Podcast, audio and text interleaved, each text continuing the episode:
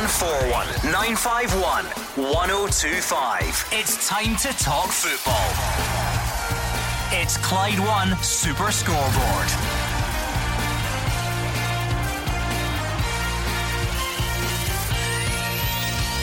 Good evening and welcome to Clyde One Super Scoreboard. Stevie Clarke says big Scotland performances are needed, but it is still a work in progress. Captain Andy Robertson's in the running for the FIFPro World Team of the Year, and Celtic and Rangers submit their Europa League squads with Jordan Jones missing out for Rangers. I'm Gordon Duncan. Joining me tonight is Gordon Dalziel and Mark Wilson. Well, it's a welcome break, Gordon, in the domestic season after the madness and the whole build up to the Rangers Celtic game on Sunday. That's all in the past but we've got a massive international game coming up. Game tomorrow night, I think, is one of our biggest we've had in a long time. I think this one, above all, we need to collect three points if there's any ambitions of qualifying. However, we're playing against a team who had a very good World Cup, albeit in home soil, so it will be difficult. But tomorrow night, especially, um, is really important for us. Monday night, the old cliche will take care of itself against a very good Belgian side, but if Scotland can get a win tomorrow, it just gives the nation that wee bit of hope. Well, I'm delighted to be here tonight in the company of the new uh, manager. Maybe last time, which is fantastic news for myself. Uh, just listening to Mark talking about Russia there. Uh, before we come in, he said Russia are absolutely hopeless. So I don't know why he's bummed them up. Uh, it must be this new management style that he's got. But uh, it's a big game, Gordon. We've got to win, and it'll be interesting to see and people's thoughts on the team uh, tomorrow night the Steve Clarke picks. Is this an exclusive? Is this an exclusive first interview with the new Brechin City is, manager? Aye, I was knocking back all sorts of interviews for you knew ah, that the Far East in America, yep. ESPN, and that. I thought, no, I'll mm-hmm. save it for Clyde. Well, the floor is yours. Tell us about it. Tell us about the vision. The vision Premiership yeah. club within four years. Oh, listen, it's got to be, you know, Gordon. well, put it this way: the only way is up because uh, we're sitting in a pretty precarious position. But like looking forward to a challenge. I had a great time at Airdrie, you know, with Daz, and it was brilliant. Um, you know, to get that opportunity. Unfortunately, it ended too soon, and then this opportunity comes up. Uh, you know, when I wasn't expecting it, and it was too good to turn down. You know, it's an opportunity for me to get back in the game and hopefully take Brechin where where they were. I mean, the club was in the championship, you know, two years ago, and they've they've suffered a bad few years. So it's up to myself and the guys there to turn that around, and looking forward to it. But don't worry, Gordon. Give him two or three games, and he'll be back in here on a Thursday begging for his job back. That's the support you can always rely on in here. Good team, we're a strong team. Everybody's got your back. Yeah. Now, on a on a serious note, um, what what makes what makes you guys want to throw yourself back into it, and all the pressures that come along with mm. it? It, it, football management seems like a lonely place sometimes from the outside. Yeah. It can seem like a bit of a no win situation sometimes as mm. well. What makes you want to go back in and, and, take that leap? Well, the thing is, when you finish playing, and I finished playing too soon, you know, unfortunately through injuries, basically I should still be playing just now. Um, and I think everybody has the ambitions to stay in the game as long as they can because it's all, listen, it's all you really know. You know, from 16 years old when you turn professionally, that's all you know. So when I had to retire, I was lucky enough that I have media and I love doing the media side. But when you get on the training pitch, it's just a different feel. That you know you're there with the players, you you get the interaction in the dressing room, and it's it's great when you know myself. I've played at a certain level. If I can help the young boys at Brechin, then it's a great feeling and help them succeed. So everybody's the same. You know, we're all the same. All the guys in the media would love a crack at it. And when the opportunities come along, which are few and far between because there's so many coaches out there looking for a job and to get back in. So you're fortunate if you get asked or if you apply, you get picked. And this came along at a, a good time and for also, me. also, Gordon, you've got to say that nowadays coaching badges and Marks went through his. That's a lot of money, and you know you want to see um, the, the fruits of that, paying the money, doing all the coaching.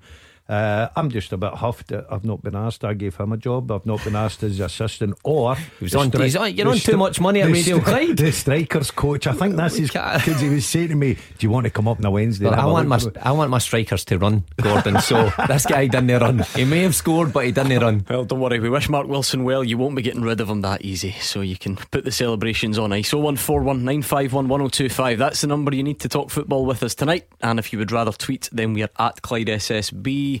25 and a bit hours to go until Scotland take on Russia at Hampden in a massive Euro qualifier.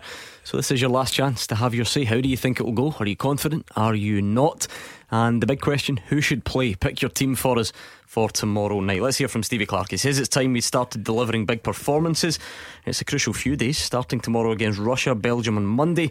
The manager says he needs the players to deliver. Rather than put the pressure onto one game, I think over the course of the next three games, we have to get enough points to make sure that we're still in the group after these three games. So whether it's whether it's uh, tomorrow night, whether it's on Monday, or whether it's in the away game against Russia, we have to pick up some points. We, we're aware of that. We need a big win as a country. It's been a long time since we since we turned over one of the so-called uh, big boys, and I, I, think Russia, having been in the, the last eight of the, the last World Cup, are, one of the bigger teams. And it's about time that, that we as a nation, rather than being on the receiving end, we're the team that's, that's maybe dishing out a, a little bit a result that's deemed to be an upset. So hopefully tomorrow night can be the case. You say it's about the results over the next three games, but when you look at the next three fixtures, is Russia at home the best chance for Scotland to get a win? If you're pessimistic, if you're optimistic, you, you think you can win any game. Uh, all through my career, I've approached every game as a as a game that whichever team I'm in charge of or whichever team I played for, I always think that we've got a chance to win matches. And I think if you if you if you have that mindset, then you'll find that more often than not you can win games that, that maybe people don't expect you to win. You can see where he's coming from. It doesn't really matter which games you pick up the points in. Ultimately, it's about how many you get come the end of the group. However, yeah. to, to contradict that, there's a school of thought out there which says if you want to finish above Russia, beating them at home is, is a course. pretty good way of going yeah. about it. I think Steve Clarke summed that up perfectly there when he says it's about time that we have a big result. It's been a long time since Scotland have had a big result. Um, at home at Hampden. You know, we had some terrific results under previous managers, and it gave the country hope, and it put the it put us in a a decent position to try and qualify, albeit having failed at the end. So it's about time. Um, you look at these two games, like the the the two toughest games coming up. You know, Friday uh, and Monday, uh, two most difficult opponents. But Russia is the easier of those two opponents. And you're right. If you've any ambitions of qualifying, You've got to take maximum points in, uh, on Friday night. I think you, you forget about Monday, Gordon, just now. I think the most important game's tomorrow night. If we don't get anything from that, then you can say goodbye to qualifying uh, through this channel. Uh, but we're at home. It should be a decent crowd. As I said earlier at the top of the show, everybody will have their, their own opinions of who he should start. I know we've got bags of uh, choices in the middle of the park that will be interesting to see who plays in there because I think certainly Forrest will play, uh, Ryan Fraser will play, and the 20 million striker will certainly play. You can give us your team suggestions on Twitter or on the phones 0141 951 1025. Ken is first up tonight in Cambuslang. What are you thinking ahead of tomorrow, Ken? Oh, to be honest, I'm not sure if I'm looking forward to it or not. The only positive so far I've seen is that we're Belgium, uh, no, Belgium, not, not Russia. Um, Craig Gordon, I don't understand why he hasn't been picked. I know um, Stevie Clarke has said he's too old, but I still think he's got enough in him. And I would played him before any of the keepers that he's got there. I mean, I think you might go with I think you might go with, with Marshall and goal, and probably Shinnie, Shinnie McKenna and Andy Robertson as a back three. He probably might go for a four, uh, five midfield. Although who pick, I don't know. I don't know if Lewis Morgan is going to be fit. No, no, no, no. These these guys aren't in, these guys aren't in the squad. Remember, so we've got a few issues to iron out. Scott McKenna's injured. Yeah, um, not, not in the squad, but I think there's a Ken starts off bang on the money. David Marshall's going to play in goals, isn't he? Yeah, yeah. Um, I I don't think that there's such a thing as you know, Craig Gordon's too old. I think Craig Gordon's still a very, very good goalkeeper and capable of playing in a Scotland jersey. Not been playing a lot of football though, so how, no, do, you, how do you balance I, that? No, I, but the the thing I was just going to say that every manager's got their, their own preference and David Marshall seems to be Stevie Clarke's number one goalkeeper. He will certainly start tomorrow night. Uh, I don't think he'll play a three, Gordon. I think Stevie Clarke's one of these guys. He's a back four man. Um, go on then, pick your team. You're you're on the spot. Marshall, Stephen O'Donnell, Cooper, Mulgrew, and Taylor. Uh, You've left Andy Robertson out of the Scotland team. Oh, sorry, Robertson.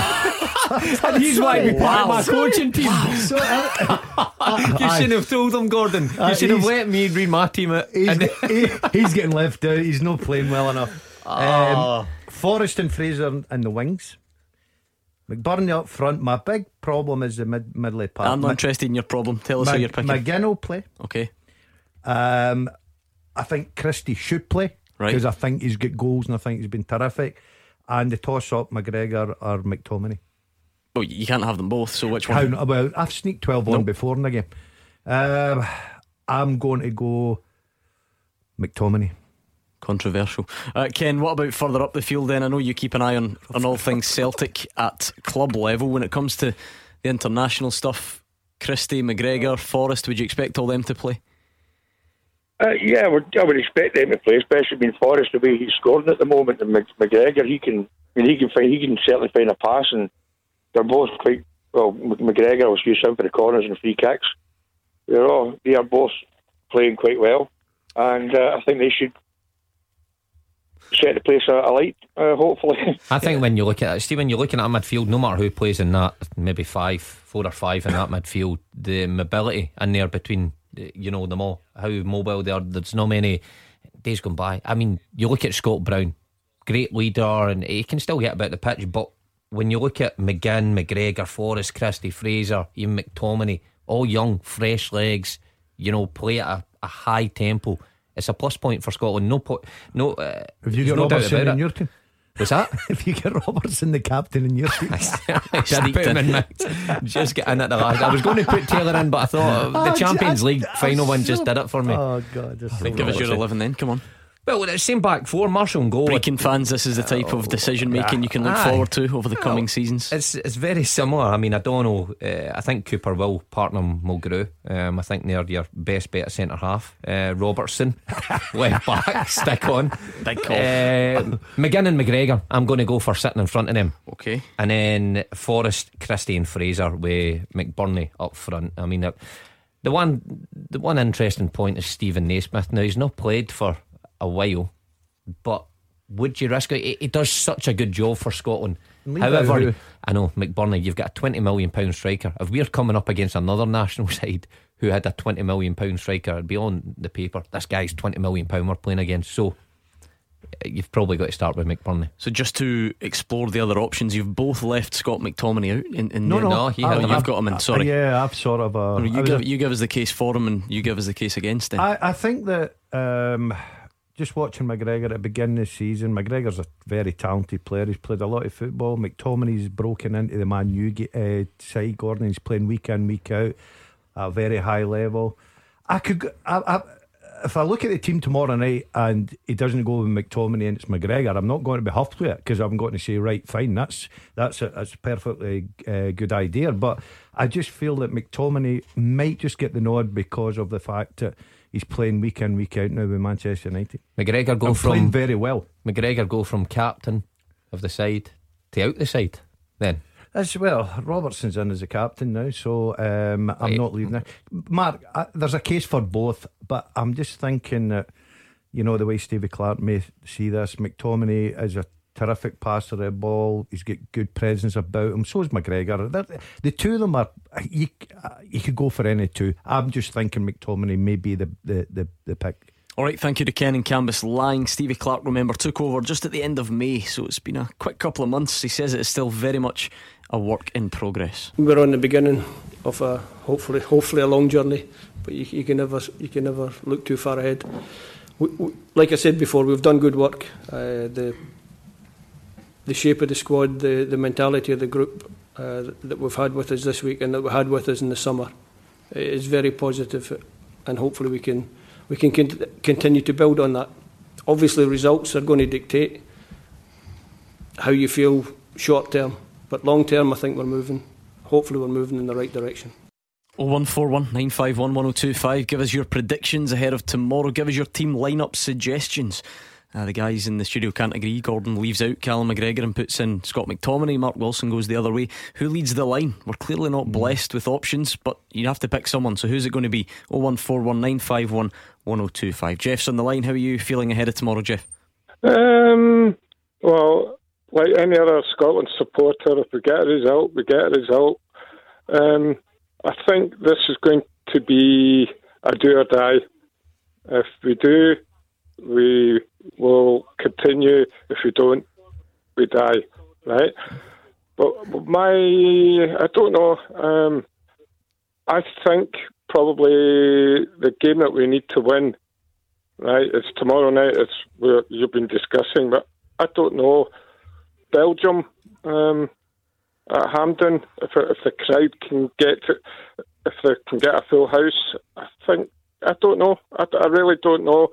And you're asking about team selection. We're very limited because of injuries. Um, I'm really I'm, I'm concerned about one and not because I think Russia could be the game that we can win tomorrow night.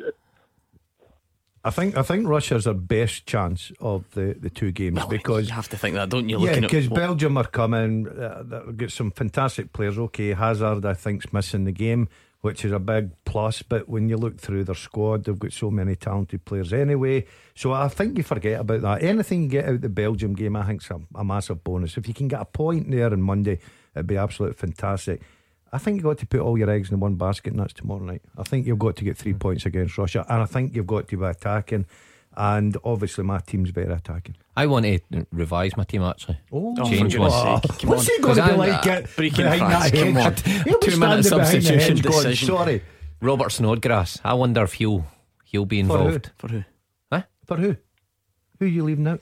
I wonder uh, when just when you're chatting about Russia there now, we all know what Russia's like. They're a, they're a big physical side. When you look at that front line that Scotland have got, Forrest, Christie, Fraser, McBurnie. McBurnie's probably your biggest one. I wonder if a Snodgrass would maybe play off a side instead of maybe James Forrest. Uh, you know, listen, James Forrest is oh, look, James Forrest has been well. he's Why been ter-? James Forrest has been terrific. trouble. Why would Terrific. you him out? Well, listen, I tell I tell you why. I mean, you see James Forrest on Sunday, and we were he was told he was he was stretching continually, and he was he hardly was involved. I wonder if that's carried on that injury. I wonder if he's fully fit. I'm just thinking in terms Is of more it a more physical. likely? Say we say we don't see McTominay or Snodgrass tomorrow. Are, are those maybe the types that would be better suited to to the Belgium game, where there's more of a a containment job on? I think you've got to lead the. Forget the Belgium game. I, th- I think you've got to play your best, strongest team. Forrest is on fire. You've got, I'll, I'll be amazed if it leaves him out. I've no your argument about Snodgrass coming in there, but I don't think for any money at all he'll leave out James Forrest. He's got can't, to play can't Forrest. afford to. You can't afford No, to. no, I, to- I totally agree with you, Jeff.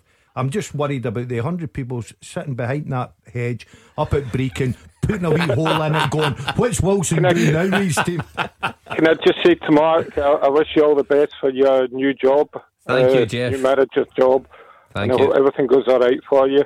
I And appreciate it. Come on, come on, Scotland. Let's let's uh, back the team. Good man, that's a Well done, rallying Jeff. call from Jeff with 25 hours or so to go. Thank you very much. 0141951 1025. I know lots of you out there are very pessimistic about Scotland's chances, but how often can we say there has been a Scot nominated uh, for the shortlist for the FIFPro World Team of the Year? Well, never. I can answer the question. This is the first time. That man's Andy Robertson, and we'll hear from him next. Clyde One Super Scoreboard with Thompson's Road Accident Solicitors. The compensation you deserve when you've been sidelined. Talk to Thompsons.com. Gordon Dalziel and the new Brechin manager Mark Wilson with me, Gordon Duncan, and tonight's Clyde One Super Scoreboard. Looking ahead to a big game for Scotland tomorrow. So get your thoughts in on the phones or on Twitter at Clyde SSB. Lots of tweets coming in.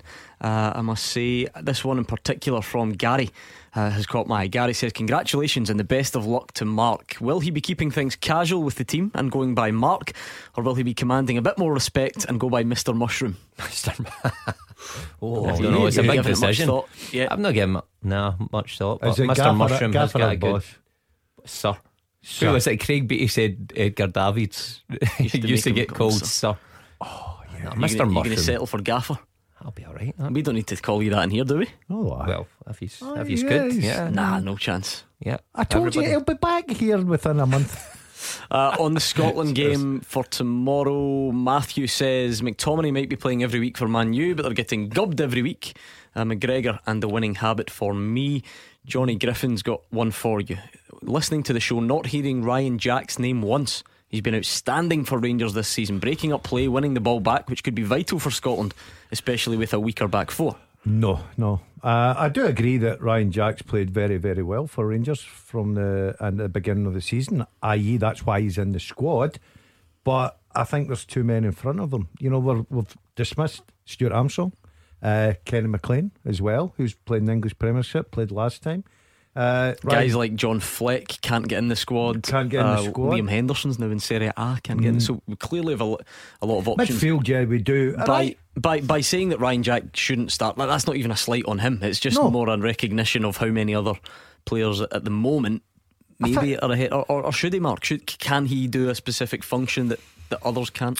Um, I mean, if Ryan Jack was going to get in the side, it'd probably be what you were saying against a more defensive, uh, well, against a more attacking side like Belgium. Um, I agree with Gordon. I think Ryan Jack has been good this season. However, I think there's too many players ahead of him in that position. It's just a, a part of the, the field that we're particularly strong in. Um, so he'll have to he'll have to keep playing the way he's playing for Rangers to to eventually break into side. But if you're going to play him, it's in a more defensive role. And I think John McGinn has got that kind of sewn up at the minute. 01419511025. That's the number John in the East End is dialed. Hi, John. Hi, Gordon. And, uh, hi, Gordon. Hi, Mark. Hi, John.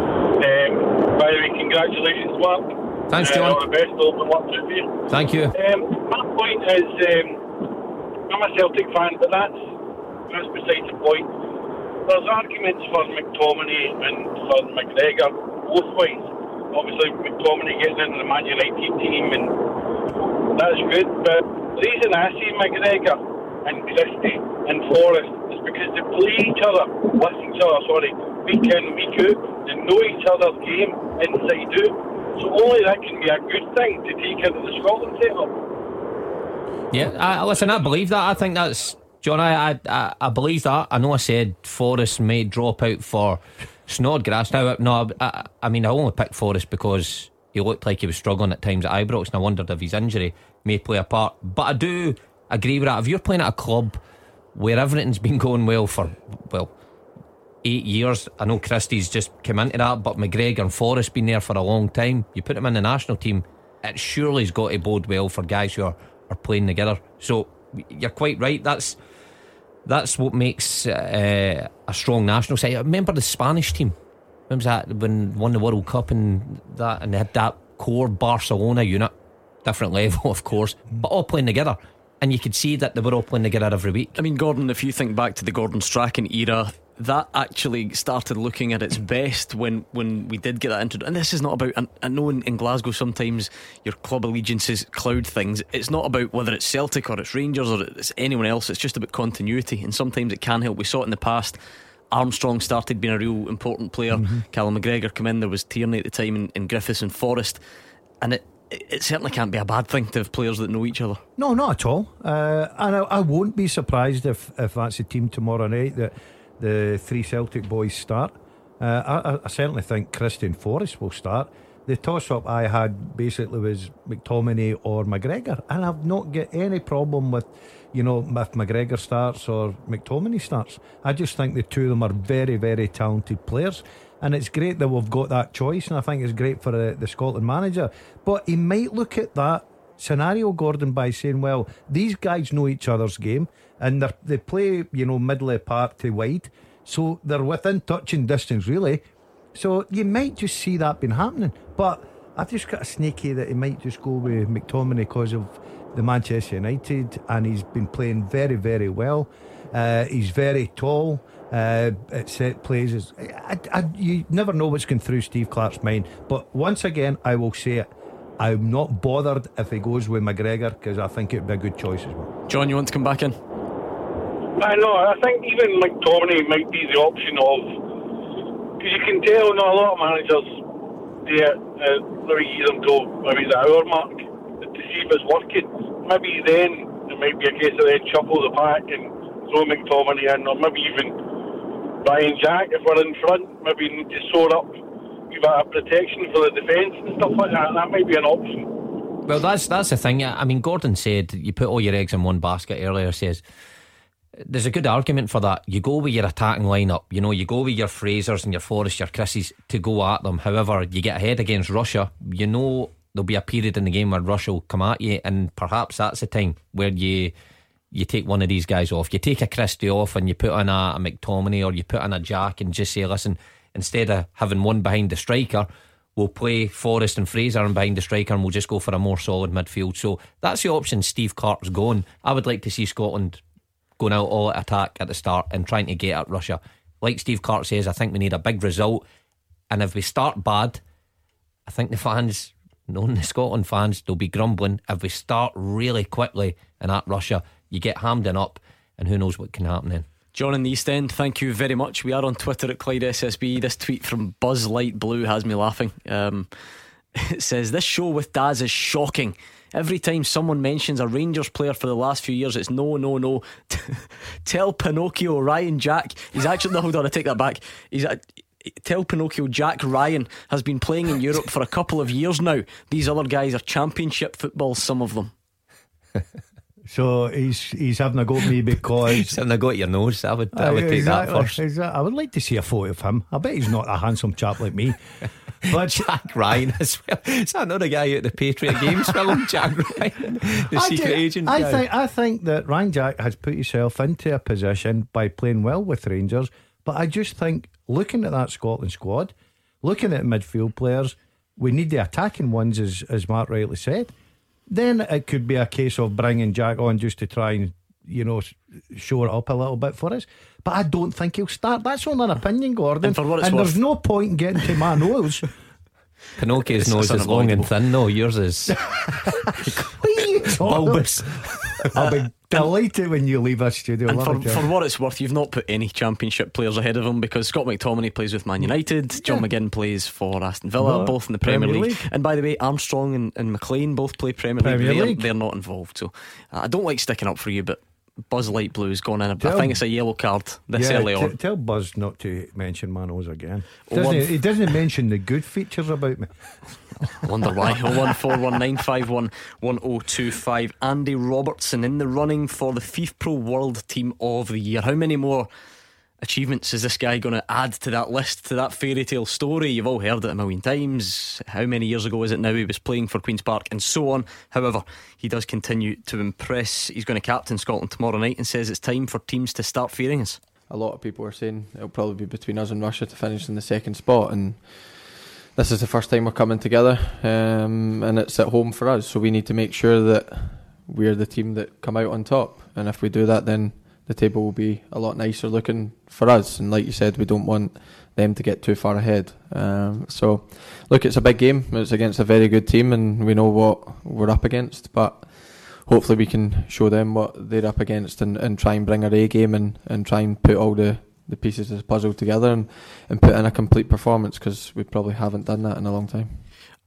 we're sort of running out of praise for him, uh, Mark Wilson, but to be nominated, the first Scot ever to be nominated for the FIFPro uh, World Team of the Year, he's, he's, on a short list, but you look at the company he's keeping. Um, I mean, the other, the other defenders in there are the likes of Jordi Alba, uh, Virgil van Dijk is there, Chiellini's in there, Thiago Silva, Rafael Varane, um, some of his teammates like Trent Alexander Arnold and so on.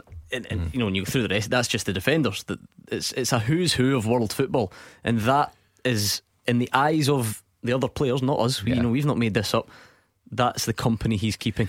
Yeah, and and the thing is, you can, you know, you can be a slightly average player and get away with playing in a really good side if you're surrounded by, you know, superstars, and you can get away with it. However, the players themselves voting for Andy Robertson tells you how good he is at the minute.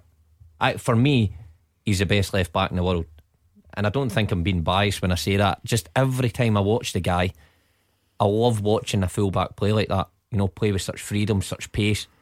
And you know what? Everybody say, "I brilliant going forward." He sets up so many. His defensive qualities for a fullback are unbelievable. And a lot of young fullbacks coming up now are not interested in defending.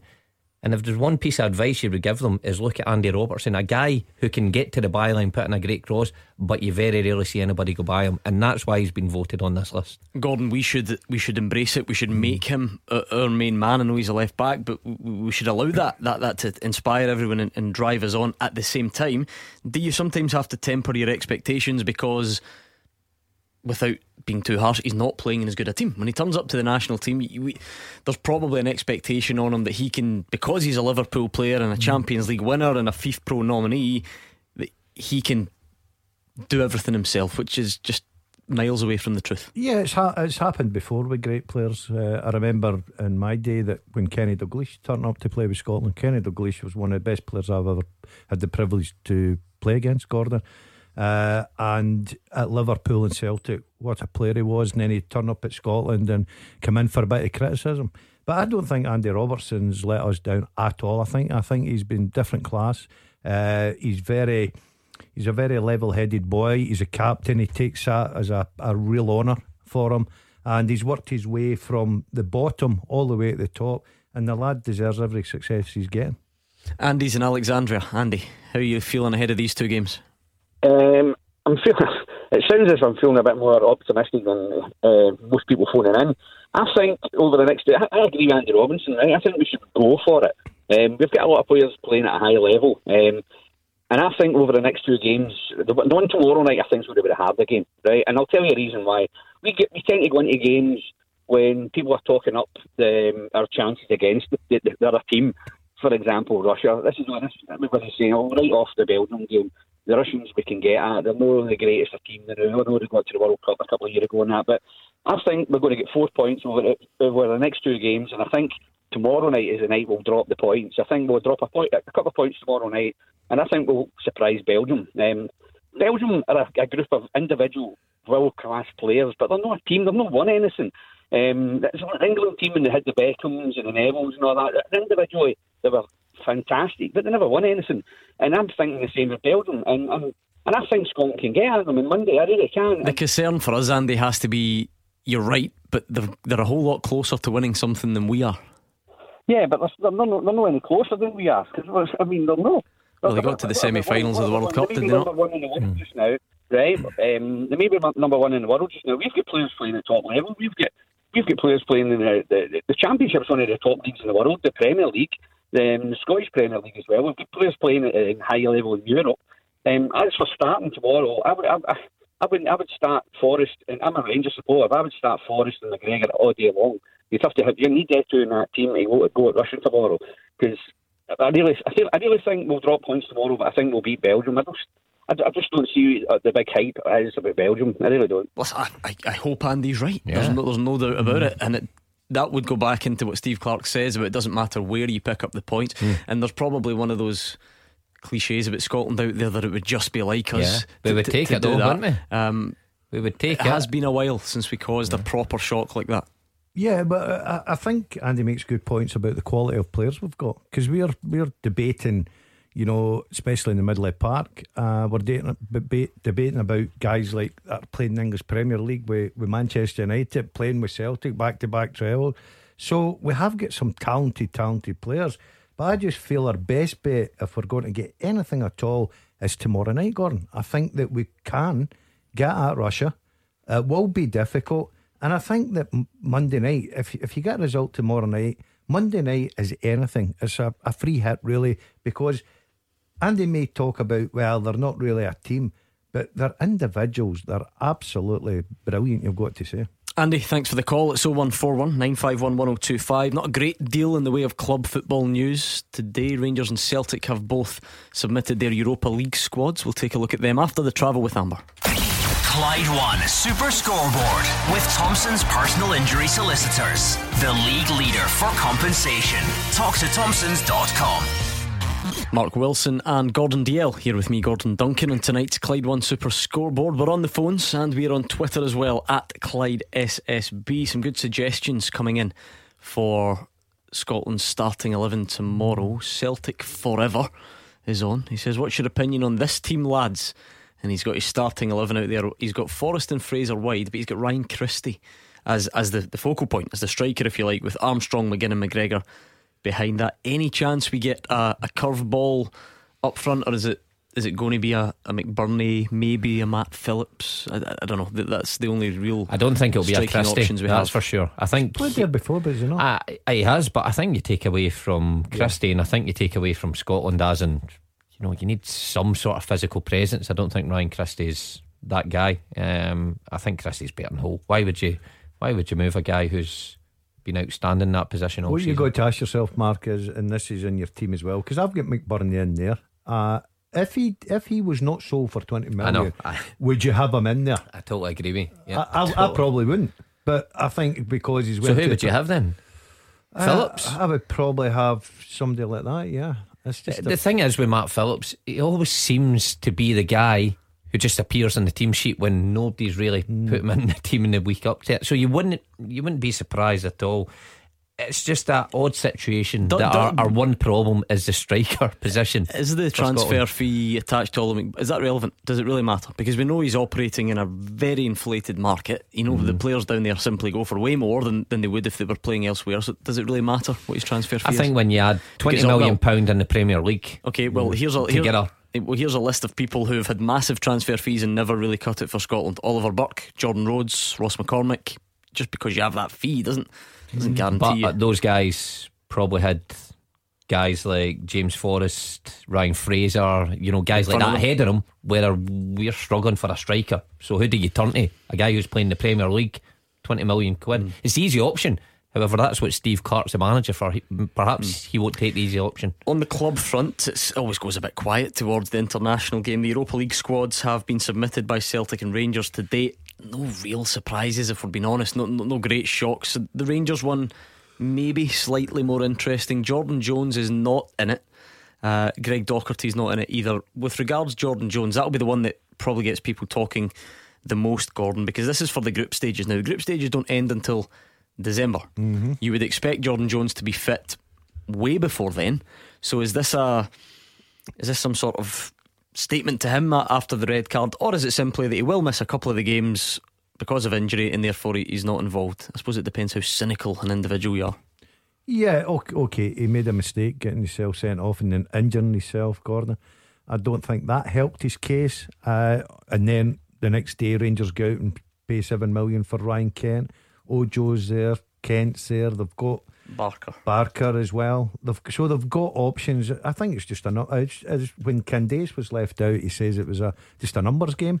And I think that's exactly what it is. And I think it doesn't help the fact that Jordan, Jordan Jones is injured at this moment in time. I think when you look at it, 5th of September just now, he left Ibrox and crutches, so you would assume he's going to be out for a number of weeks anyway. By the time he gets back, he does his, his rehab, he gets up to speed.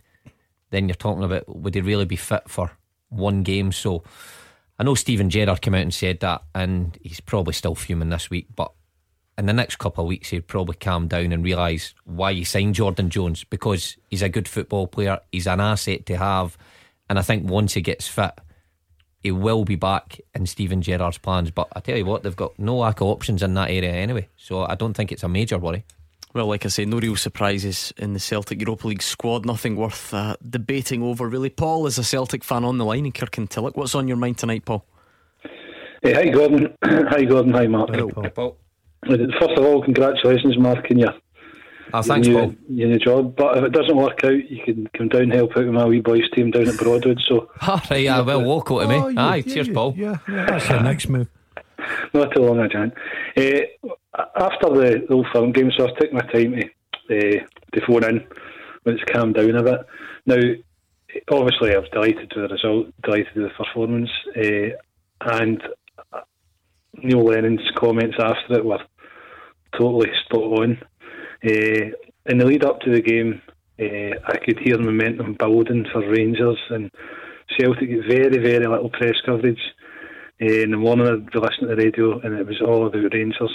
Uh, Celtic had won the European tie 6 1, uh, four goals away from home, but never really that much said about it. Rangers get more of the credit for kind of scraping the 1 0 at Ibrox, which is, is fine. This isn't Rangers doing, but uh, what happened in the lead up to the game, it, it's quite kind of astonishing. Uh, I think what happens is, I mean, I used to do this a wee bit myself when Celtic played in the Champions League. You talk yourself into that you're going to do well. I mean, and I think that's what happened with uh, Rangers. Talked themselves into being favourites for the game.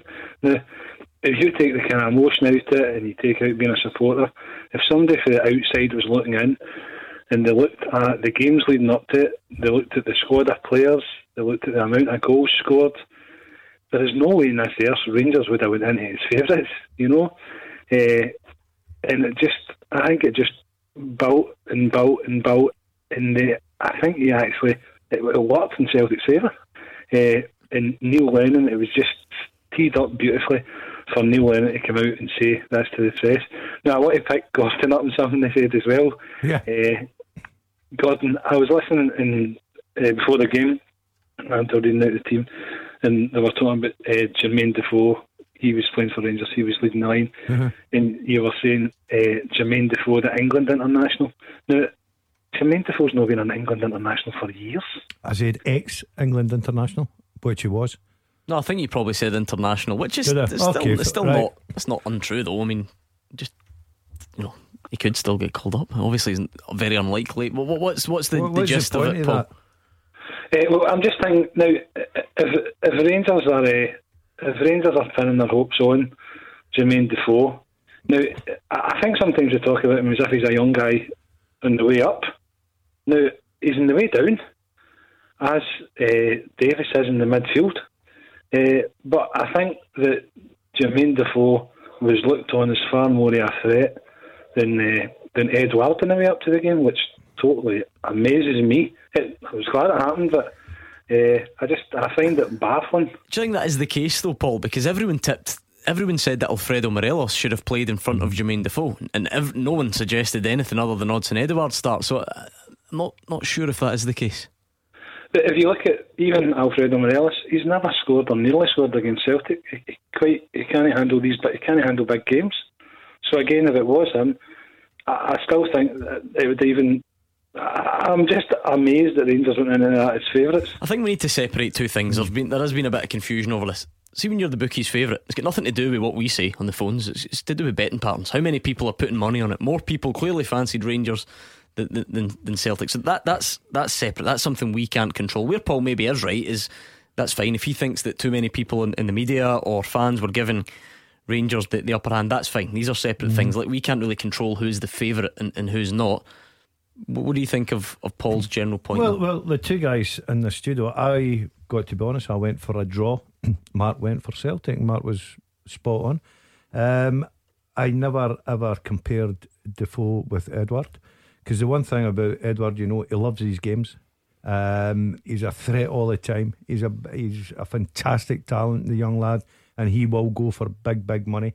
Um, but I just think that Paul's got a point that there's a lot of people because of the last two results at Ibrox, because of the new signings that came in. Yeah, I think a lot of people had sort of written Celtic off because the big question mark was about the the back men.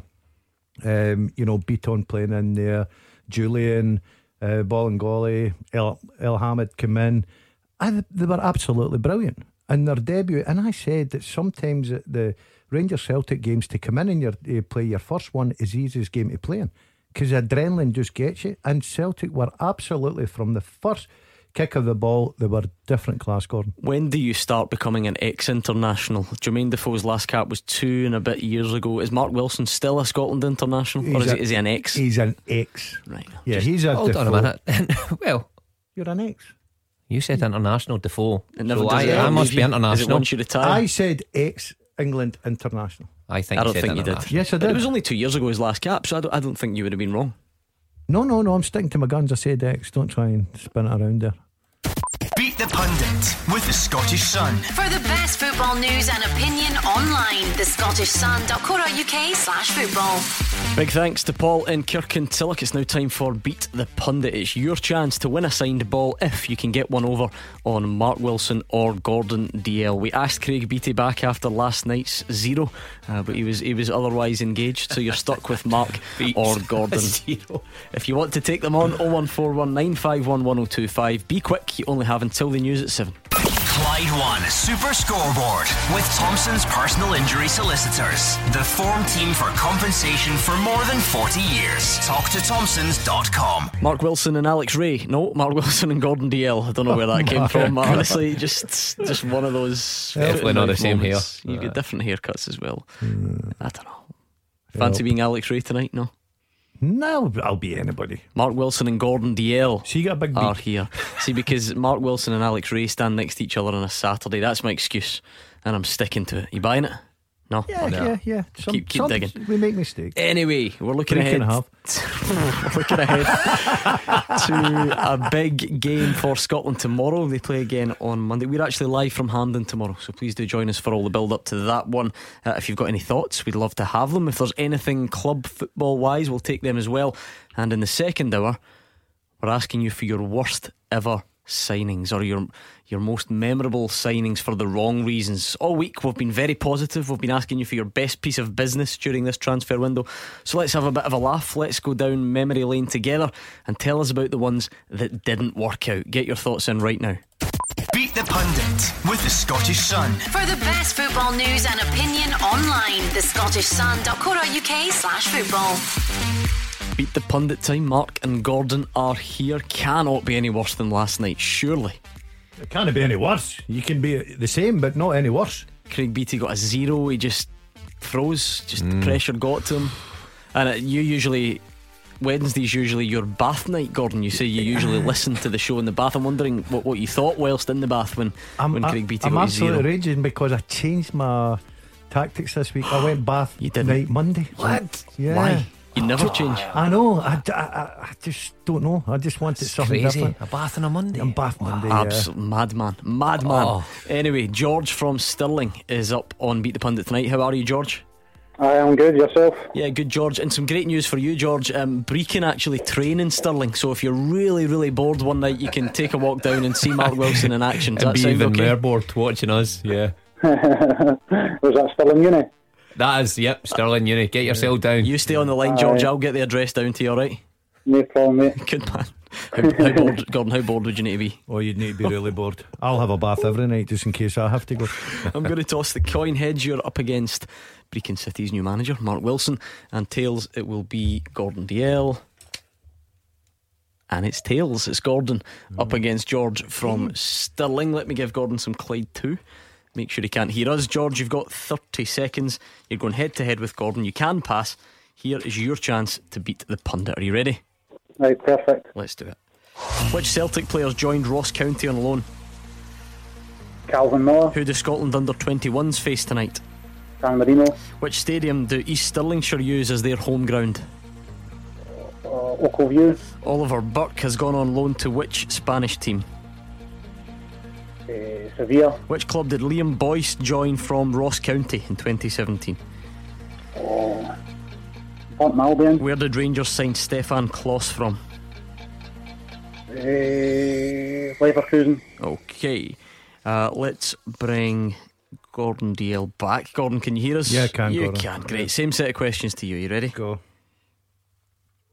Which Celtic player has joined Ross County on loan? Henderson. Who does Scotland under 21s face San tonight? Marino. Which stadium do East Stirlingshire use as their home ground? Pass. Oliver Burke has gone on loan to which Spanish team? Uh, pass. Don't know. Where did Liam Boyce join from Ross County in 2017? Boyce, Uh, pass. Where did Rangers sign Stefan Klos from? Uh, uh, Ger- uh the um, German team. Uh, God, don't um. Oh, don't know. I can't remember. Wow, wow, wow, wow. George, what do you think of that? He sounded a bit flustered. Sounded flustered, aye. Bag got flustered myself, like, eh, so I'm not sure. Stephen I don't know, George, I thought you were all right. Let's find out. The first one at Ross County on loan. I mean, it was a calculated guess. George went Calvin Miller. I could see where you were coming from, but it is Ewan Henderson. So Gordon goes 1 0 in front.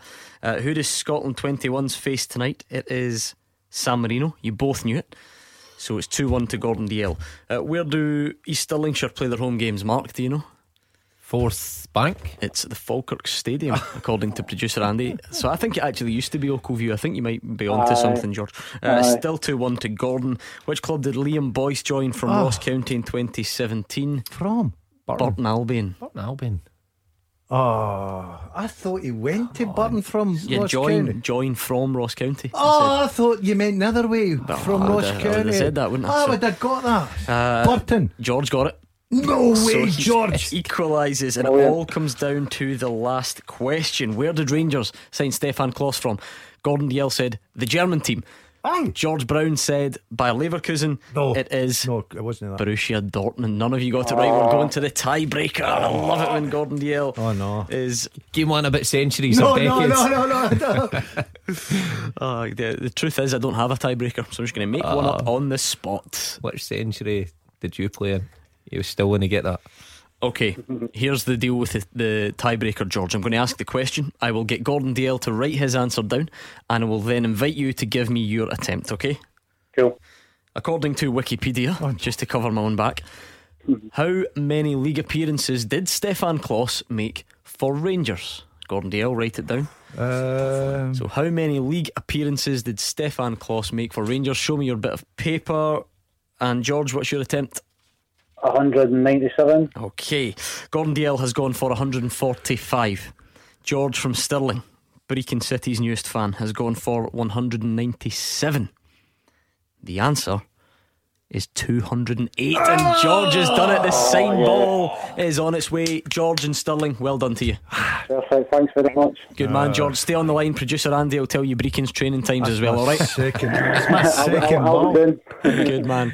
Uh, you, can, you can bring the ball along. Aye, bring the Get it. ball. There Aye. go. Ah, you've got to start reading out the questions better. I would have Sorry. got Burton all day long and put George to bed. That was a good guess there for George. Yeah, he was close. Yeah, not bad at all. Stephen Close. That's outrageous. Well- you were almost at Beatty level there. The amount of times you said pass. I No, mean, wasn't? I, I The don't. first two. I don't think Pass, you deserved pass. anything from it, not knowing. I mean, Borussia Dortmund. I thought that was obvious. It's the only That's- other club he played for. I know I should have got that. I just couldn't get that. Couldn't, I, would, I would have got if you'd have said what I thought. Ross County, what club did they go to? I'd have got Burton, no problem. If you want to blame someone, Because you get injured right away. blame producer Andy because he writes the questions. He maybe worded it in his weird Canadian fashion, and maybe that is what confused you. I'm gutted. No wonder he was. You know, he was at the break. He was checking his ratio. I beat a pundit, and he was saying to Andy, "How so? How many have I won? What six? One six, just lost one. Aye, that's good. Nobody else would have got that, would they have? That's- there we go. I'm I'm gutted, honestly. Yep, add another That's tally gotta mark to the it's- lost column. It's got to be a long time till Tuesday to get back in. Right, we're looking for your worst ever signings, but I want you to give me some detail. Tell me why. Tell me about the lack of appearances, the lack of goals. Maybe it came with a big transfer fee and that was part of it, couldn't live up to the expectation. All week we have been positive. We have been looking for the bit. We've been asking you for your best piece of transfer business done in the window. So let's have a bit of fun. Let's take a trip down memory lane and look at the ones that just did not work out. I know you've all got a suggestion, you must have it. So share it with us at Clyde SSB on Twitter or on the phone 01419511025. Here's one. Uh, recently, um, Danny McKinley's gone right in on Jack Hendry. He says the worst signing in recent time. Young lad, good prospect, but it just hasn't clicked. It's not a bad start. I think we can do Compare? better. I think we can go for more levels of hilarity than Jack Hendry. The Hendry. thing with Jack Hendry was that uh, I mean all the attributes, him but see, I, I see when he played for Celtic, nothing seemed to go right for him. You know, it was one of the players that things would come off him, ricochet off him, end up falling in the path of somebody that put it in the net. Every time he had that unfortunate error, led to a goal. You know, you Mm. felt for him. But I mean, there's much worse signings than Jack Hendry. Taylor Scott's got one. Do you remember this scenario? Sandaza and Ah, that phone Rangers. call. So it wasn't just the signing; it was the way what happened after. Yeah. Remember, he was stung in some sort of prank phone Yeah. call, and you got to feel a bit sorry for the guy. No, Yeah, No. remember that one? not not much sympathy. Remember that, Mark? Yeah. The phone call? Fran Yeah. Sandaza. Uh, there's another one. And Paul says, Does Gordon remember signing a French goalkeeper for Ayr who used to continually get sent off? I can't remember his name, Costello but always remember a 10 year old me with my head in my hands. the, the French guy? the French goalkeeper I signed was Costello, Costellis or something. and did he always get sent off? I can't really remember Gordon. But he was a good hope have we got? goalkeeper. Uh, he, he was, he was, he was brilliant in the warm up. I signed a few bad ones, let me tell you. oh, really? Aye. Oh, I'd won it. I'd won it. Um, Raith Rovers. I, I didn't really sign him. He was Oh, he's on- passing the blame, just like I do to he was producer put Andy. on. He was put on to me with the director of football, and Know that feeling. I played. I played him, and without a word of a lie, he says, "Oh, this boy's dynamite, great." So we had to throw him in with nothing else, and he lasted fifteen minutes. So eventually, I get the the fishing rod hook right off. So I brought him into my office after the game and I says, Look, I'm trying to find out, do a bit of homework on you. I don't know how you've got here, but you obviously look very uncomfortable. Blah blah blah. He'd never played eleven side before in his life. never played eleven side. I, I says I kept asking him what club he played for, and he, he mentioned this. I went, I've never heard that club, so we were trying to look it up and get a bit of stats from him. It was a five-a-side team. oh, brilliant! Top recruitment back in these days. Eh? Direct down football gets sacked. Uh, bringing it up to more recent times, Mikey says Umar Sadiq. I'll never understand why Gerrard on loan. I'll never forgive him for that dive against Aberdeen, says Mikey. Oh, we didn't was- see much of him, did we? he was- Probably good with with good reason. Yeah, he was he was a poor, but he come. he- Was it Roma he came from? Mhm. Can I get one for beat the pundit there? Um, and you're thinking, right, Roma, a massive club playing in a terrific league. You were expecting a lot more. Uh, Gresda's a little bit like that as well, isn't he? You know, when I watched Gresda, I thought, no, I don't fancy it. Going back a bit, Rafael Scheidt was Oh, the well, one. yeah, to Oh, be it's fair, we've had a few. In. We've had a few. Mick Tick Six has been on. quid? Um, yeah, for five. Mick says five. I think it was about five or Yeah. six. T- um, Sideshow Bob said that one as well. Hmm. I And mean, he he, comes with a hilarious name that people love to say because they get away with saying it on radio Yeah, and brilliant. no one can I get into trouble. one. Aye, but I mean, he comes uh, almost six million quid. Brazilian, I'm sure he was. As soon as you, I mean, high transfer fee, a Brazilian defender, you think this guy's going to be awesome. You know, going forward, he was absolutely hopeless for what he's, we've seen him. Uh, Raffles says Marvin Compper does it need explaining? To be fair, Raffles, I, I don't think it does. Um, But the thing about Marvin Compper is, he, he, Hold he did only play go? once. So no, I he- no, he only played.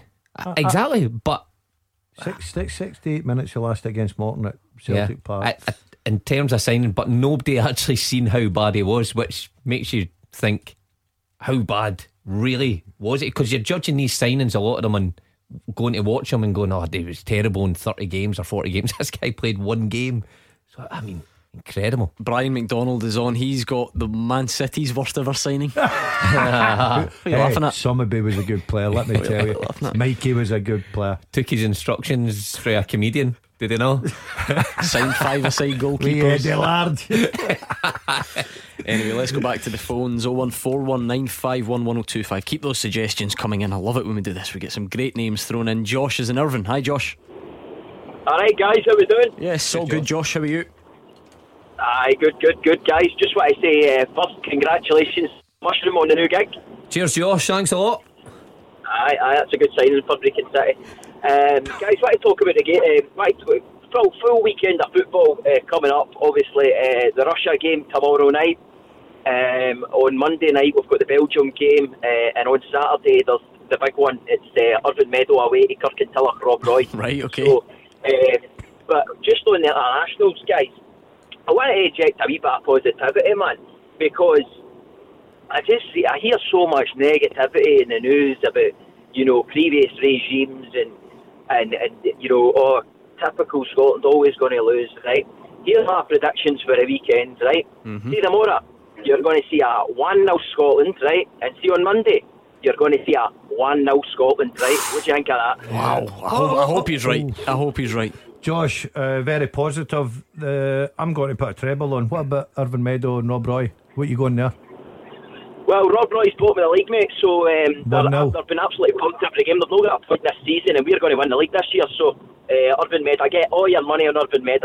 Okay, okay, okay. Aye, please gamble responsibly. I hope Josh is right, Mark. Um, and that, yeah, as always, because well, well we kind of deserve it. We've not been at a tournament since '98, so it's not exactly surprising to find that people aren't falling over themselves to tip Scotland to win these games. But I, I always admire Mhm. anyone who, who can can see the, the brighter side of things because we are we're, as a nation we're we're pessimistic, aren't we? Yeah, well, in the office, Gordon, we were having a chat about it. I said exactly the same as Josh here in the first part of it, saying I think Scotland will win tomorrow. I think they'll win 1 0 as well. I think it's a result we're due, but I look at the squad and I think we have got a squad to be optimistic about. I mean, the players we've got. This thing that about when Steve Clarke got the job and everyone was saying, "Oh, who wants a job?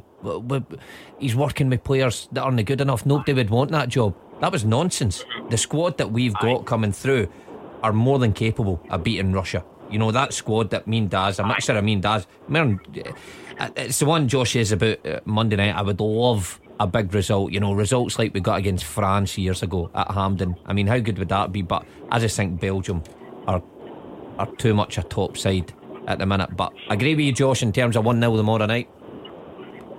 Aye. Um, no, Mark, I like listening to you talk about Scotland because you're always quite positive about the players we've got. Uh, and, and we do have a great squad, you know. Um, I just want, I also wanted to ask you guys. I mean, Steve Clarke's got an absolute headache for the midfield. Um, I mean, I mean, me, me, and the boys are obviously talking about it and wondering who who, who we're going to start, and none of us can can come up with, you know, because I mean, you, you put you put, yeah, mean, for example, you put John McGinn and, and McGregor and uh, Ryan Christie in the midfield, but then you're missing out Kenny McLean and uh, Scott McTominay. You know, so so who? I mean, you're a manager now, Mark, and, and Gordon. Mm. Once upon a time, you were you pretended to be a manager. Yeah, very uh, good at it, mate. Walk, walking out in cup uh, finals, no, that's a hardship. oh, you've got him, Josh. He's I biting. I don't He's know raging. if you ever attempted that, Josh. Uh, well, I'll, I'll tell you what, Josh. You maybe didn't hear it earlier on. Gordon went for McTominay, uh, Christie, and McGinn, and Mark went for McGregor, McGregor, McGregor McGinn, Christie, and McGinn. So, who, Josh, who, who, who did you say you were going for? Great minds think alike, Gordon Dalziel, because I feel that uh, I feel that McGregor. I mean, see if I'm going to pick the lot, right? I, I just don't feel that McGregor's maybe maybe started uh, quite as well as the rest of it. I mean, John McGinn. I don't think John McGinn. I don't think you could drop John McGinn and Christie. You can't drop.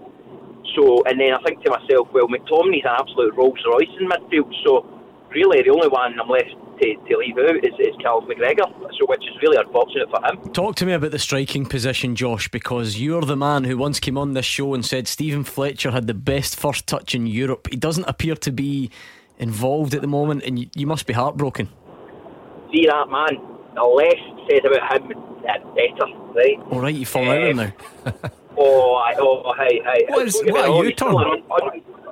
What's well, happened? Not, you I mean, you, yeah, well, you can still uh, you can still appreciate a footballer, you know what I mean, and their, their talent. I still do think Steven Fletcher's like one of the best touches in Europe, right? But um, but that doesn't, you know, I mean, no turning up and saying that he's wants to manage his injury and all that. Anyway, um, but uh, I, I mean, ideally, if, if everybody was fit, um, obviously, obviously. We would be wanting Griffiths to lead the line, right? But if everybody in the squad's 100% fit, I'd be wanting Naismith because he is he's been there and done it. I remember games against where he started up himself in the number nine against Croatia, and it was absolutely immense. Um, so, and, and, I think he's a really smart, good in the air. Um, I mean, so intelligent with his attacking play. Um, I'd, I'd, really be wanting to start him, but you know, I, the word is that he's probably not going to be fit for it. So it looks like the only option we're going to have is McBurnie. Um, so, aye. Well, we'll wait and find out. We'll definitely know by this time tomorrow. We'll only be about 20 minutes away from kickoff. Thank you very much, Josh and Irvine. Uh, we'll wait and see how his three predictions go over the coming days. It's 01419511025 to join him. We're still looking for your worst signings, the signings that just didn't work out. You tell us why, and we'll get the full time teaser next. Clyde One Super Scoreboard with Thompson's personal injury solicitors. Getting you full compensation is their goal. Talk to Thompson's.com. Mark Wilson and Gordon Dalziel are here. It's time for them to tackle the full time teaser. If you've never heard that before, that's when you send in the questions and the pundits try and come up with the answers between now and the end of the show. If you like the sound of it, you can send your questions in to fulltime at Clyde1.com. That's fulltime at Clyde1.com. Let me just double check who sent tonight's in because I haven't written it down. I think it was Dylan. I think it was uh, Dylan Patton who sent this one in. So thank you uh, to Dylan for sending it in. Can you name? Let's just make sure we do get this right.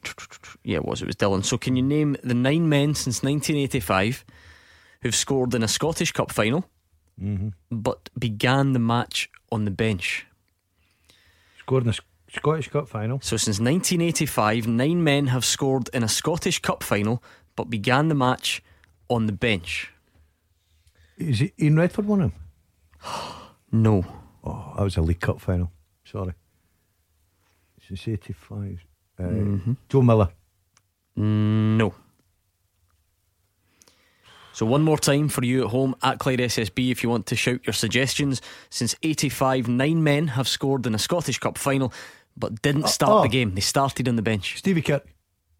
I was just waiting to see if you would, if you had You wouldn't have get past border control at the Strathclyde Park tonight if you'd got that one wrong. Oh. You would have been kicked out Yeah. Of the town. Stevie Kirk for Motherwell against Dundee United in 1991. Somebody else for United must have scored that game. What did that end 4 3? Mm-hmm. Who else? Uh, Who played with United at that time? Brewster and all these. Nah, Brewster scored against Rangers, didn't he? But he started. Hmm, quite difficult. All right, we'll leave it there for the meantime. You've got one, so you've only got eight to get. He says, as if that's easy. Stevie Kirk is the only one you've got. You're looking for another eight. Some brilliant answers on the worst signing coming in. Uh, Paul Fowler says, Do we, the worst centre back I've ever seen. Adam Virgo, huge waste of money. Virgo played in my debut for Celtic, so he did. He was, I think he was right centre back, and I was right back. Dream team. Ah, I mean, we were three one up and cruising against Dundee United, Celtic Park, and shipped two late goals.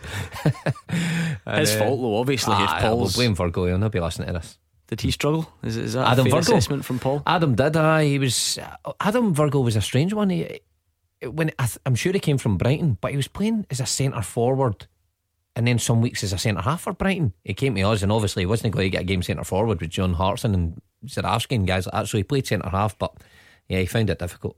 Uh, Craig Cruikshanks is on with the worst signing for Falkirk. He says Dennon Lewis. Does the name mean anything No, to you? never heard He of says him. couldn't even score on Love Island. Never mind for us. This is the Oh, former Falkirk player right, who rocked up on Love Island. You're you're not a fan. You didn't watch I it. did you? watched Love Island, Mark yeah. did. Yeah, and he got chipped out. He remember was it? in Casa Morning. Oh, could you listen to that? He knows Casa his stuff. Morning. He, he didn't even make the villa. he got he got parked out after four days. Gordon, the look on Gordon Dalziel's face, he has no idea. I- you know what? I thought it'd be right up his street as well. You know, Aye. relationship heartbreaks, breaking up with people. I have them in Motherwell. Just Casa call you- DL. I don't need to go to Love Island. I just go to Motherwell. Uh, ben Kavanagh says Filip Sebo, one of the worst strikers Rangers have had. Everyone loved him though. And he says, uh, brilliant suggestions. Mark.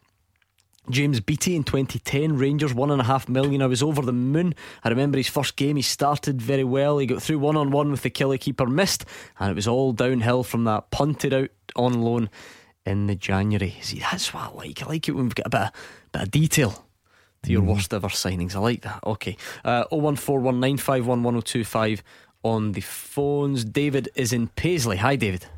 Hi, uh, hi guys. Uh, first thing caller. So All right. What made you call tonight, David? I'm always interested in what is it that eventually makes someone pick up that phone and do it for the Uh, first time. I've got a couple of things worth signing. I'd probably say for me in Scottish football would have been the guy that Celtic signed, so that Richter guy for Oh, good yes, shout. Aye. Boritka. Three million quid, wasn't he, David, or something like that? I, can, I mean, he get, he get done for diving, didn't he, retrospectively? And I can barely remember much else. So that, that Yeah, probably sums it shout, up. yeah. Injuries and good shout, David. I like that. Then one for Rangers, but it's got to be Evo. He was just terrible. I know somebody just said that there, but he was terrible. but my main, my main point is uh, it's actually about Steven Gerrard and how much backing the, the Rangers board have actually gave him with, with signings and that. Does he need to win uh, a trophy this year or maybe get to the finals and, and really push Celtic close to, to, to be a success this year, or is it a case that if he doesn't win anything, then it's kind of that's the door kind of. Gordon, does Steven Gerrard need to win a trophy? Simple as that. That's the question from David. Oh yeah, yeah, he's got to win silverware. I don't think he can go a full season, especially with the backing that he's had. So you're Uh, taking that to extremes, you know, as, as David outlines. Say it was two finals and lost the league on the last day. That, that still wouldn't be enough as far as you're concerned. Yes, I think he's got to pick up silverware. I think he, I think he will. I do. I've, I've put him down. I think uh, for a League Cup. Um, you know, I I think that just running close is not going to be good enough. Gordon, he's the investment he's put in. The board have backed him to the hill. Even the last day of the transfer uh, deadline, seven million pounds back up for Ryan Kent. Sign over what 25 plus players uh, in the guts of 14 15 months so if you're if you're getting that investment if you're getting that backing from the board they're certainly not just looking for you to get to a final or finish runners up to Celtic by closing the gap they're looking for some trophies. And I think that Steven Gerrard, I know the Rangers fans love him, the way he's went about his business. I like listening to him. But I think if you're at Rangers, you get that backing, you need the bit of silverware. There is, of course, a possibility where Steven Gerrard might think, I've had enough if he, if he wasn't to land anything, Mark. These are things that are all completely hypothetical, they're miles away. Mm. But I think David's asking at it from a from a sort of club perspective. Uh, well, the, the main thing I'm kind of thinking is he's building a great team, and and where we were last year, then surely surely that would be progress. Yeah, but you've got to understand, David, progress. I think that most decent managers could get into Rangers, and with the backing for what they've got, the board, the money, the signings, you've got to make progress.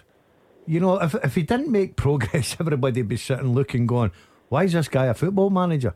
So yeah, I like the way he's going about his business, um, but I think that because of the backing, because of the amount of money, um, you know, he's had every player that he's wanted. Then I think he's got to produce some silverware. I, you know, I think if he wins the League Cup and finishes close to Celtic in, in the league, yeah, that's perfect because he'll get another year out of it. But his main objective really is get silverware and try and stop Celtic in 10 in a row, which is a big, big task. David, I'm sure you know other Rangers fans as well. What do you think the general consensus would be amongst you and your fellow fans?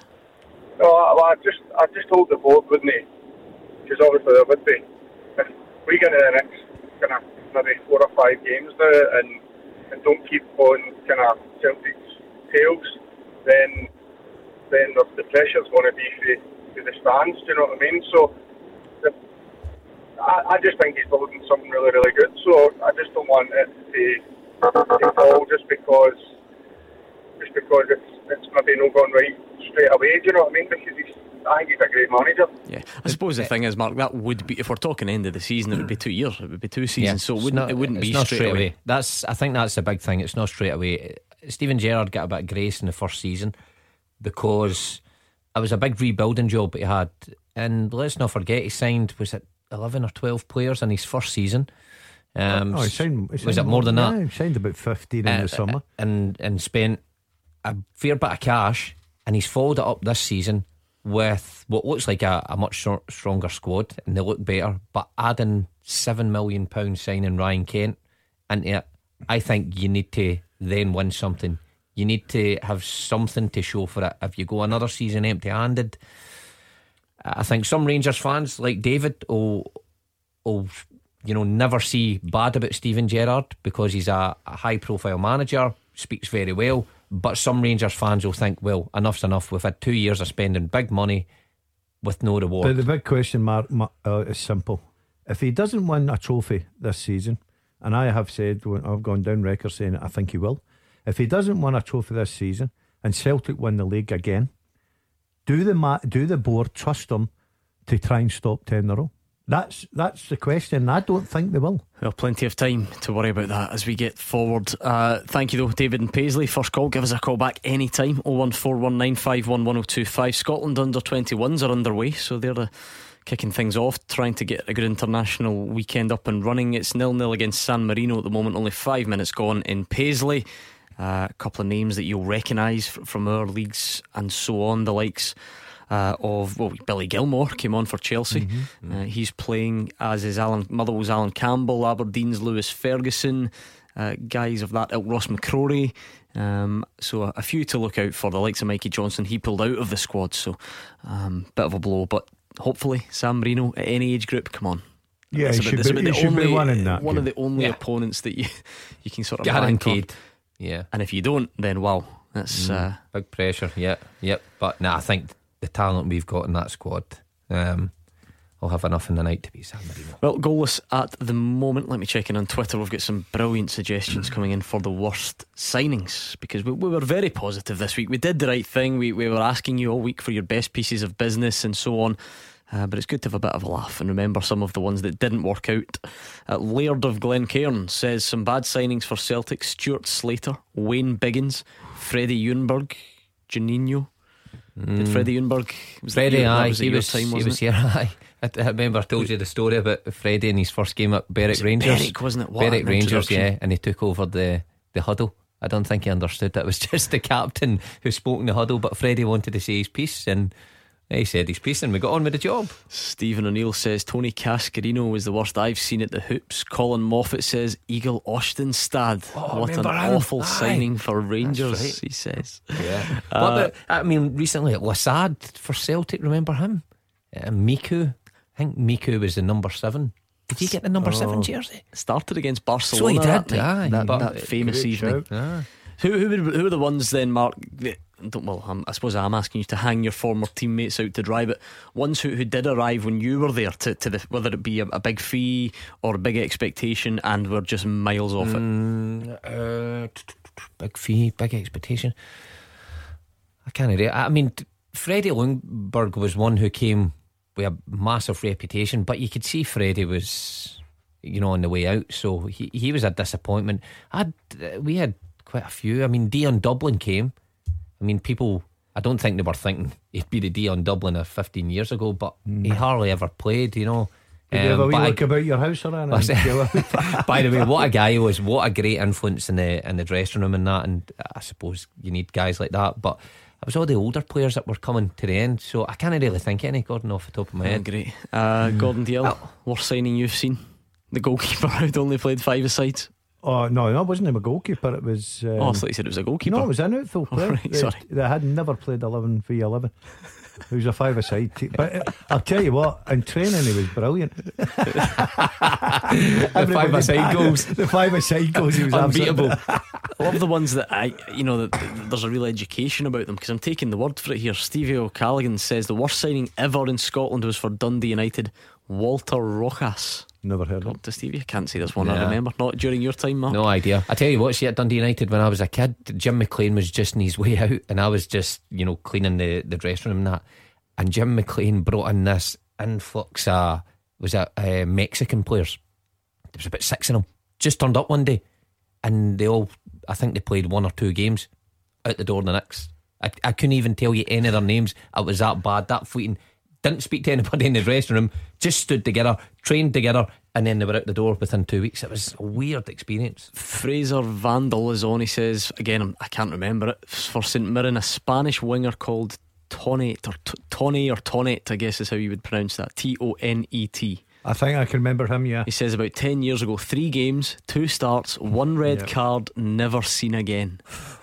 Wow, I like Good that stats, one. that, yeah. And nervous driver has been in touch. Oh, he'll take you. I've not had any takeaways recently, No? so you can't be hammering me. He says the takeaway drivers of Brechin have been notified of Mark Stingy Wilson's arrival. Thanks, for that, Nervous. Good nervous to hear from you again. Yes, as always, a regular contributor to Mark Wilson's uh, Mark Wilson's character on the show. Yeah. Uh, the teaser tonight is Yeah. as follows: Since 1985, nine men have scored in a Scottish Cup final, but started on the bench. Guys like Stevie Kirk in '91 for Motherwell. Yeah, I'm going to go. I think he come on and scored an overhead kick at Celtic Park against Hearts. Ally McCoist. Was that in the Scottish Cup or was that Yes. a League Cup? Well done, Ally McCoist 97 98. Is that the Scottish Cup? I've Yeah. got one. It's a good gin.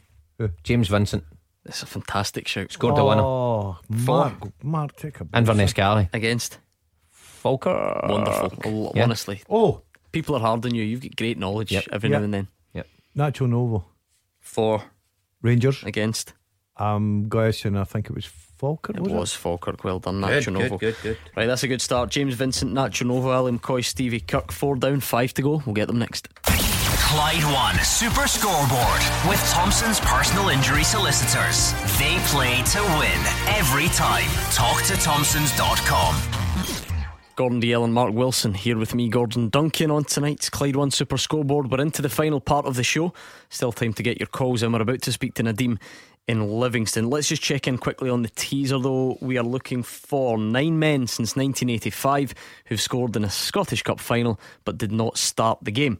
Guys like Nacho Novo, Ally McCoist, Stevie Kirk for Motherwell back in 91, and James Vincent for Inverness against Falkirk. Any more? I Tom I Rogic? came up with Tom Rogic because he scored in the last settings, and why would he be on the park? He was usually subbed by 60 minutes, so Tom did, did he come off the bench? He did. Did he? Oh, what a shoot. Can you Well remember? done, me. Can you remember who for? Um, Stuart Armstrong. Was it not Kieran Tierney when he got whacked? Oh, in the was mouth? it? Oh, so it was, yeah. And so it wasn't really like for like, and that's why you sometimes forget that Tom Rogic came on. I think Did Andy maybe Smith- I'm wrong now. Andy Smith score at Gretna. Andy Smith Yeah, for Gretna. yeah.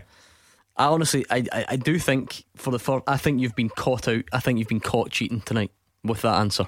No, it was him. I came up with the Gretna one. Aye. Yeah, but then you said Andy Smith. Ah, well, I mentioned Andy it- Smith, James Grady, and Tosh. I mentioned Tosh. Ah, you mentioned Tosh. I went Grady and Smith. Do you want me to tell you why I think you've been caught? So I think someone's given you the name Andy Smith, right? And you would be right. he scored in another cup final. Andy Smith scored for Airdrie in 1992, and yet you're giving me him as an answer for Gretna in the mid 2000s, Oh, 15 yeah, years so later. did against Rangers. Uh huh. What a shout, Daz. Oh, that is right then. Like Steve Clarke, doesn't matter how you get the points. No, as it- long it- as you hold on a minute. As long as you get it them. definitely does. I am certain someone has given him the name Andy Smith, and he's thought for some reason it was Gretna, but it was actually Airdrie 15 years prior. Yeah, okay, because Andy Smith played with shout. Gretna as well. There is nothing you can say which is going to convince me. Hold on a otherwise. minute, check- whoever check text the us records. I never got a text Check your now. records. Check the record. Andy Smith played Fine. with Gretna. Fine, but I- he mentioned Gretna. The only two guys I know that play with Gretna was James Grady and Andy Smith. No Kenny Deuchar. I forgot about him. The I'm, doctor. I'm not that I don't believe in that level of coincidence. That's all I'm saying. But well done, Andy Smith. through gritted teeth, Andy Smith for Airdrie against Rangers in '92, not Mm-hmm. Gretna against Hearts in 2000 and whatever that would have been. Uh, Ian get there. Ferguson start the game for St Mirren. Yeah. Yeah, you've got three to Eh, get. We'll leave it there. Nadeem is on the line. Hi, Nadeem. Hi, how you doing, guys? Yeah, good, Nadeem. What's on your mind tonight? Good, good. Um, I'm just phoning up with uh, uh, just about Scotland um, tomorrow and and uh, the game against Belgium as well. Um, I was looking through the team um, and thinking that when you look at midfield, I think it's a, a fantastic midfield that we've got. You know, I think there's some excellent players. And when you look at players that play in the Premiership, McTominay, you know, McGinn, and you've got top class players at Celtic and Rangers in there as well. I just think a fantastic midfield. I think the back line were it's a bit kind of weak. I think the defence is a bit weak. Um, but if you take Andy Robertson out of it, I think it's not the best. Um, and up front, maybe not the best either. But middle, from middle of the park, I think we're we're phenomenal in in terms of a, an excellent midfield. Um, hopefully they can they can drive the team forward and, and get the points. I think. Hopefully I think we'll beat Russia. And I know you're like a couple of callers on. Well, certainly one caller I remember t- tonight who said that they think we won't, we might only get a point against Russia and we even beat Belgium. I, I would say the other way around. I would, we need to get three points against Russia. And if we get anything from the from the Belgium game, then it's a it's a bonus, you know. I think it's a fair point uh, Nadeem makes because we have covered off the strength of the midfield, and you guys have been trying to pick, you know, your sort of starting three as it would be in defence. Andy Robertson obviously plays, mm-hmm. not if you believe Gordon's team from the top of the show. Yeah, maybe Taylor. Liam Palmer pulled out, so if it's a back four, it, it sort of has to be Stephen O'Donnell. Yeah, yeah. Mm-hmm. And I don't think Steve Clarke was going to pick anybody else. Stephen O'Donnell's done such a good job for him uh, in the past. So, yep, he's just a stick on. Now, Scott McKenna's injured. Hmm. John Souttar is injured. Grant Hanley was called up to the squad, then pulled out of the squad. I know Charlie Mulgrew's not played that much football recently, but he's played a couple. So it's really out of Mulgrew, Cooper, Devlin, and Bates. Cooper and Mulgrew will play. Put A debut for Liam Cooper. It's been one of those Yeah. names for, for years now. People have been saying, you know, he's the captain of Leeds. He should be worth a look. And Leeds are Leeds are a decent side. They were a decent side last year. Unlucky not to get promoted. You know, he's played in some big games. That championship, you know, you come up against some big strikers uh, in that league. Um, and for him to be a, a mainstay that side, I think he's he's done enough to get a start tomorrow. And I think I think the reason Mulgrew, I'm saying Mulgrew, is because of set plays as well. He's very good. Um, you know, attacking the ball. He's very good at taking free kicks as well. Uh, he's a good passer of the ball from the back, which I think Steve Clarke likes. He's experience. So with the choices, I think Cooper Mulgrew will be our, our centre. Yeah, I mean, even Michael Devlin, who has been impressive at times for Aberdeen, he's he's been injured. He's now coming back into the team. Did play well at the weekend when I think they kept a clean sheet, didn't they, against Ross County? Um, but there are different factors at play there. That's a sort of process of elimination. You know, it would be surprise, and maybe Yeah. well. I'm, I'm not saying he would let anyone down, but it would just be a surprise to sort of come in Yeah, he's and, just, and then go straight into the start. Uh, Yeah, yeah, that's I all think I mean. he's just unfortunate that he's not played enough football, you know. But it shows what Steve Clarke thinks of him to call him straight up to the squad and get him involved right away. Um, but I just think with Charlie Mulgrew, he's been there, he's done it. You know what you're getting with him. Um, Gordon told you his attributes, so Yeah, he'll yeah. he'll be in there. But the boy Cooper, I think. I think he deserves to play what he's he's been through, and he's playing at a really good level just now in a really competitive league. So I think um, he'll be the I come best in with bet. a, a maze for the worst season. Oh, the worst signing, absolutely. The worst signing, signing sorry, season. Uh, the worst thing, uh, as a Rangers, as a Rangers supporter, um, remember um, a player, Rafael, I want to say second name, but as a number two, I think we're going for a number two. I think it was signed for five million for Celtic. Do you remember? Yes. He never played a game. We mentioned them earlier on. Oh, did you? Right, okay. He's got you one of the worst Oh, girls out absolutely. there for the money paid, you know. What about for your own team? Can you think of any? What's the worst? What's the one that gives you shivers?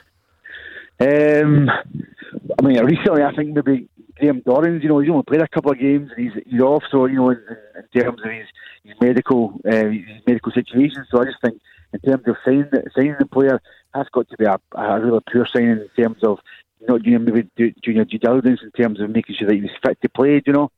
Um, yeah, I, I, I, I can't think of any on the spot just now, but yeah, that wasn't a, that wasn't a great sign overall. I don't think he's a good player, but I think he, just wasn't fit enough. Good man, that was and Livingston. Thanks as always for the call. I think that'll be the last one of tonight. We don't really have time to squeeze any more in.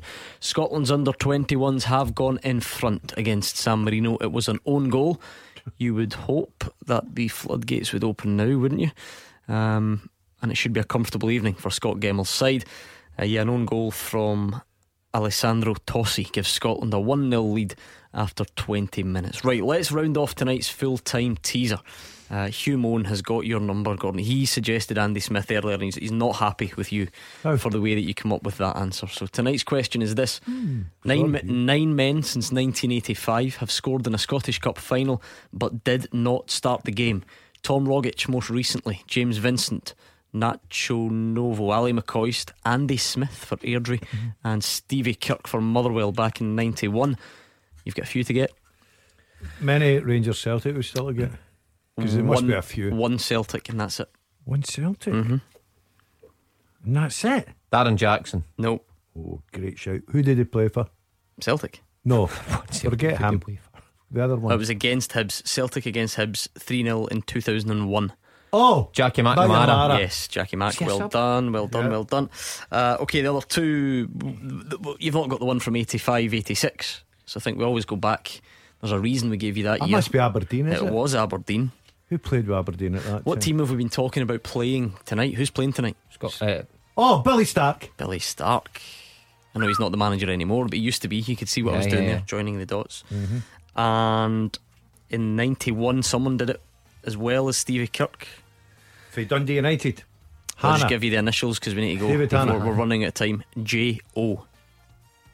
Osborne. John O'Neil. Ah, never, never getting that. No. All right, thank you, Gordon Dalziel and Mark Wilson. We are back tomorrow night live from Hampden. So make sure you join us to the build up for a massive game Scotland against Russia, and Callum Gallagher is up next.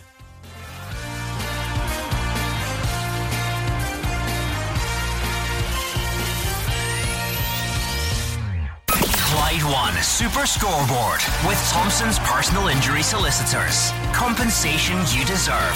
When there's been foul play, talk to Thompsons.com.